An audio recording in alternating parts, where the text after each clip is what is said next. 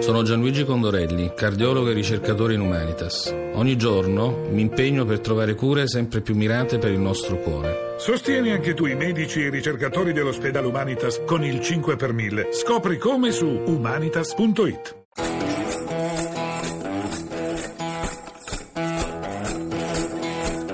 La Terra. Sabato 19 marzo sono le 13, 26 minuti e 50 secondi. Buongiorno, buongiorno a voi tutti, la Santo Capitani e bentornati all'ascolto della Terra. Il Consiglio agricolo di Bruxelles, nuove polemiche sull'olio tunisino, un convegno di Confagricoltura sulla voglia di innovazione dell'impresa familiare, agricoltura di montagna in festa nel Trentino, la realtà della peste suina in Sardegna, i temi oggi in primo piano. Apriamo con la pagina di politica ed economia agricola. Con me in studio Luciano Gelfi. Luciano, buongiorno. Buongiorno Sandro, buongiorno a tutti gli ascoltatori. Consiglio europeo di Bruxelles. Beh, una volta i consigli ministri europei dell'agricoltura passavano sotto il nome di maratone verdi perché si facevano le nottate a trattare. Ora sono più brevi, ma non sono meno combattuti anche perché i contrasti sono molto aumentati. Questa settimana lo scontro è stato durissimo e l'Italia si è alzata dal tavolo negoziale insoddisfatta. È stato approvato un nuovo pacchetto di misure anticrisi che andranno a sostenere il settore lattiero-caseario, il comparto della carne suina e quello dell'ortofrutta, ma il ministro Martina chiedeva di più e cioè decisioni più incisive sul latte ed etichettatura. Sul primo punto, cioè sul latte, il giudizio del governo italiano è che le misure approvate siano insufficienti. Sul secondo, l'etichettatura ha retto il muro inglese a difesa del sistema delle etichette a semaforo, nonostante siano 16 i paesi che lo contestano, Italia in testa naturalmente. Ecco Luciano Gelfi, ma cosa prevede il sistema inglese che è sotto accusa? Prevede bollini verdi, gialli e rossi sulla base dei contenuti di grassi, sale e zucchero presenti in ogni singolo pezzo prezzo in vendita, senza tener conto della quantità di prodotto che è consigliabile consumare per volta. Una botta per molti prodotti italiani di qualità, dal prosciutto crudo al parmigiano. Si pensi che il prosciutto di Parma col bollino ha visto crollare dell'84% le sue vendite, mentre quello non etichettato è cresciuto del 40%. Per l'Italia non solo questo è un elemento distorsivo del mercato, ma a Bruxelles non c'è fretta e probabilmente nulla succederà prima del referendum di giugno che chiederà agli inglesi se intendono restare o meno nell'Unione Europea. Ecco, ma in attesa dell'Europa, almeno per le aziende del settore lattiero-caseario, si è trovata una soluzione tampone nazionale? Beh sì, una buona notizia, il protocollo d'intesa firmato fra il Ministero e l'Associazione delle Banche Italiane, l'ABI, perché dà il via a una moratoria di 30 mesi per gli allevamenti che hanno sottoscritto mutui con le banche e insomma una discreta boccata d'ossigeno per molte imprese in difficoltà.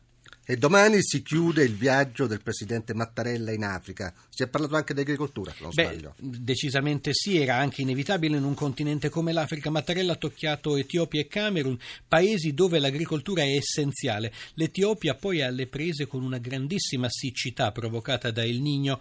E già di suo l'Etiopia non produce abbastanza per i suoi 95 milioni di abitanti e in più ospita 800.000 profughi dai paesi vicini. Forte lo sforzo italiano per far progredire le tecniche di di coltivazione, ma anche per la costruzione di grandi dighe essenziali per l'irrigazione. Importante anche la presenza italiana in Camerun, dove una nostra grande azienda del cioccolato non solo lavora il cacao, ma accanto allo stabilimento ha dato vita a progetti di forte impatto sociale, destinati soprattutto all'educazione dei bambini. Un modello di cooperazione, ha detto Mattarella visitando l'impianto. Grazie, grazie Luciano Gelfi, buona giornata. Buona giornata a tutti.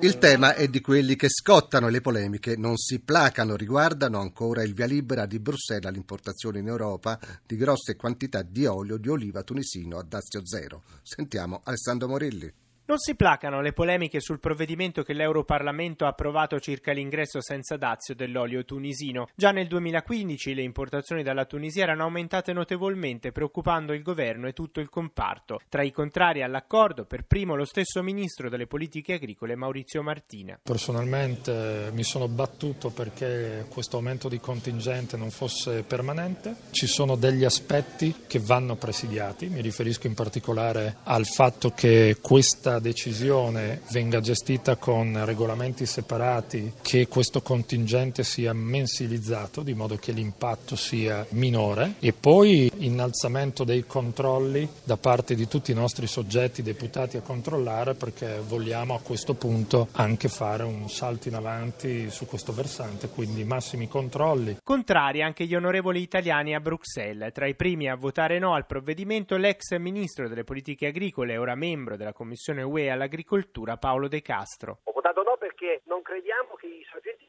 beneficiari di questo aiuto europeo siano gli agricoltori tunisini, ma rischiamo di aiutare alcuni commercianti europei, magari italiani, che trasformano poi quest'olio magari in olio italiano, alimentando una frode che non è più tollerabile. Noi siamo per dare un aiuto alla Tunisia, ma siamo per dare un aiuto che aiuti davvero gli agricoltori a qualificare le loro produzioni e a essere più forti, più competitivi sul mercato e non ad arricchire una corrente di olio senza dazio. Preoccupazione per il mondo olivicolo italiano. Pietro Sandali è il presidente di Unaprol. La nostra grande preoccupazione è che questo prodotto cosiddetto tunisino non possa essere solo tunisino, ma grazie al meccanismo delle triangolazioni si vada a favorire altro prodotto, altri paesi e soprattutto un prodotto che non è dal punto di vista della produzione salutistico perfetto. Rafforzare la tracciabilità del prodotto è questa la risposta del Parlamento italiano. Il presidente della Commissione Agricoltura della Camera dei Deputati, Luca Sani. La Commissione Agricoltura da sempre sta tutelando l'olio extravergine italiano con eh, provvedimenti che vanno dalla salva olio al piano olivicolo nazionale. Dobbiamo insistere sulla tracciabilità e nello stesso tempo stimolare i produttori ad eh,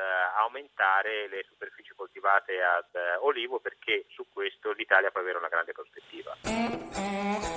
E ora parliamo di un riconoscimento assegnato ogni anno ai migliori produttori italiani di olio extravergine di oliva. È il premio Ercole Olivario e Giorgio Mencaroni è il presidente della Camera di Commercio di Perugia. Buongiorno Presidente.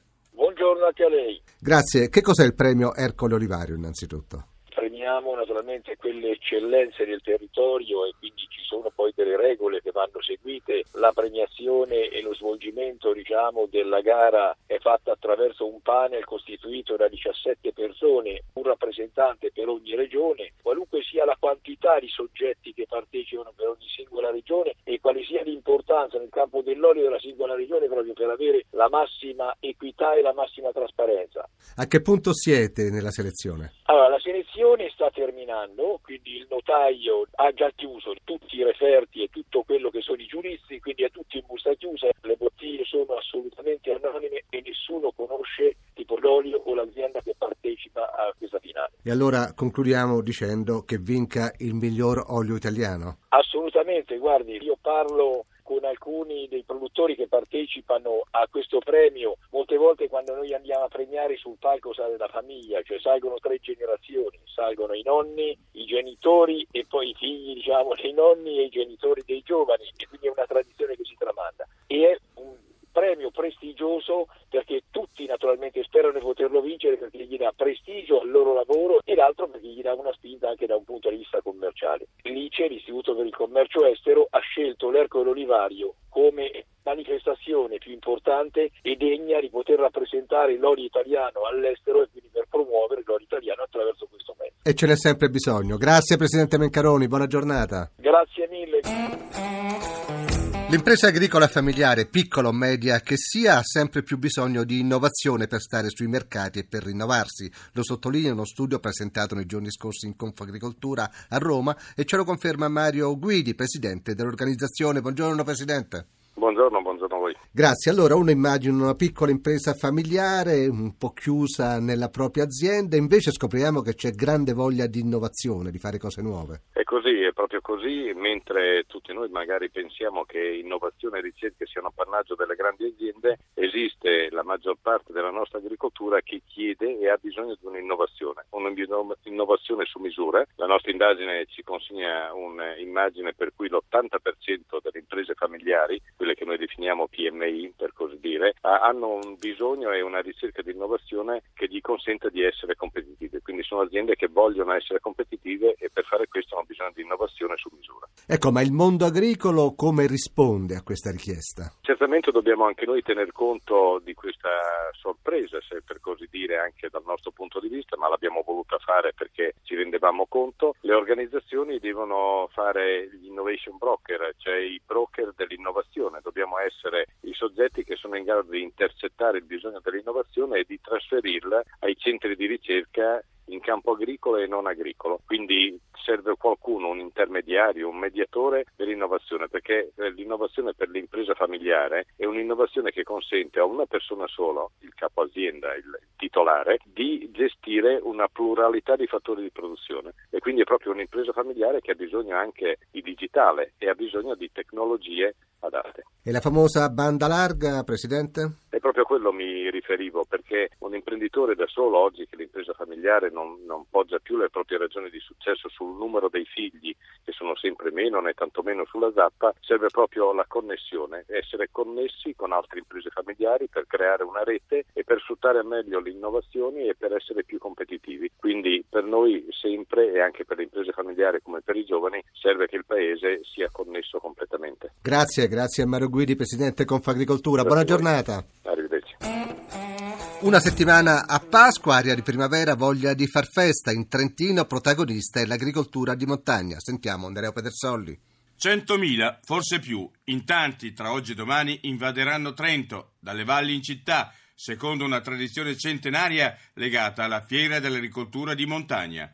La campagna che invade la città per mostrare strumenti utili al settore, per proporre anzitutto fiori, perché la fiera di San Giuseppe a Trento è anche e anzitutto la fiera del florovivaismo montano, con progetti che mirano a valorizzare le colture locali, insegnando pure a coltivare meglio, coinvolgendo nelle pratiche orticole o floreali il pubblico stesso, come spiega Mario Cagliari dell'Associazione Floricoltori Trentini una nuova visione della floricoltura e noi ci apriremo alla formazione anche del pubblico per insegnarvi come coltivare. Fiera dei Fiori, ma rassegna che difende le micro realtà montanare, valorizza quanti ancora nei masi in quota resistono. Contadini dolomitici che caparbiamente gestiscono stalle e curano pure nel contempo il paesaggio. Contadini fondamentali per l'agricoltura delle zone svantaggiate. Annibale Salsa, antropologo. Sono figure di persone sole che resistono alle mutazioni dei tempi, anche se vicino hanno dei mondi che sono totalmente ipermoderni. Quindi, per salvaguardare però anche una certa identità montanara. Ma sicuramente, certo, eh, bisognerebbe che invece di esserci uno ci fosse una comunità. Allora a quel punto lì chiaramente anche le frazioni più isolate potrebbero ritornare a nuova vita. Paesi in quota che appunto dimostrano il valore anche se vogliamo della montagna. Eh sì, la montagna è un, un ambiente forte e per adattarsi ci vogliono delle qualità particolari. No? La montagna è un ambiente che richiede una capacità adattiva estremamente forte. Chi ha vissuto tutta la vita fa fatica a staccarsi da quello. Però la montagna io credo che oggi possa guardare invece a un'agricoltura di qualità eh, che vada oltre la dimensione della sussistenza, perché ha anche un valore di presidio e di valorizzazione del paesaggio. Qualche settimana fa abbiamo parlato dell'allevamento del maiale sardo e degli eccellenti prodotti che se ne ottengono, sfiorando anche il problema della peste suina nell'isola, un tema su cui vale la pena tornare per capirne bene la portata. Lo facciamo con Alessandro De Martini, responsabile del gruppo di lavoro che coordina gli interventi per debellare il virus. De Martini, buongiorno. Buongiorno. Qual è la realtà di questo problema della peste suina nell'isola?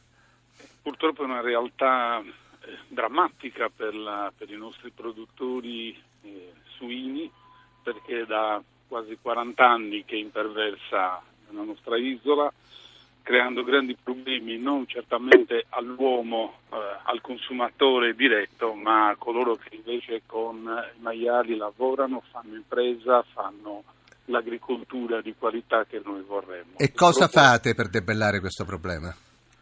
Il problema è chiaramente che bisogna eliminare, è un virus che non ha, non ha, cura, non ha un vaccino, non ha la possibilità di essere curato con farmaci. L'unica cosa è spezzare la catena che lega il, i maiali, soprattutto quelli allevati in maniera sconsiderata, non brada, sconsiderata, eh, senza un controllo e finiscono per alimentare questo circuito, quindi vanno eliminati e vanno sostituiti con allevamenti che facciano, salvino veramente la tradizione che era quella nel quale il, il porcaro, perché così si chiama, ma è un, non è spregiativo in questo caso, ma è una capacità dell'allevatore di seguire i maiali, di curarli e di averne veramente un prodotto che sia di qualità per il consumatore. Grazie, grazie Alessandro Martini, buona giornata. Grazie a voi, grazie. E noi siamo ai saluti e ringraziamenti. Un grazie per la parte tecnica Fulvio Cellini, un grazie al nostro assistente al programma Renato De Angelis e alla nostra regista Roberta Di Casimirro. Per chi voglia scriverci da terra, chiocciolarei.it. L'appuntamento è a sabato prossimo da Sandro Capitani. A voi tutti un'ottima fine di settimana.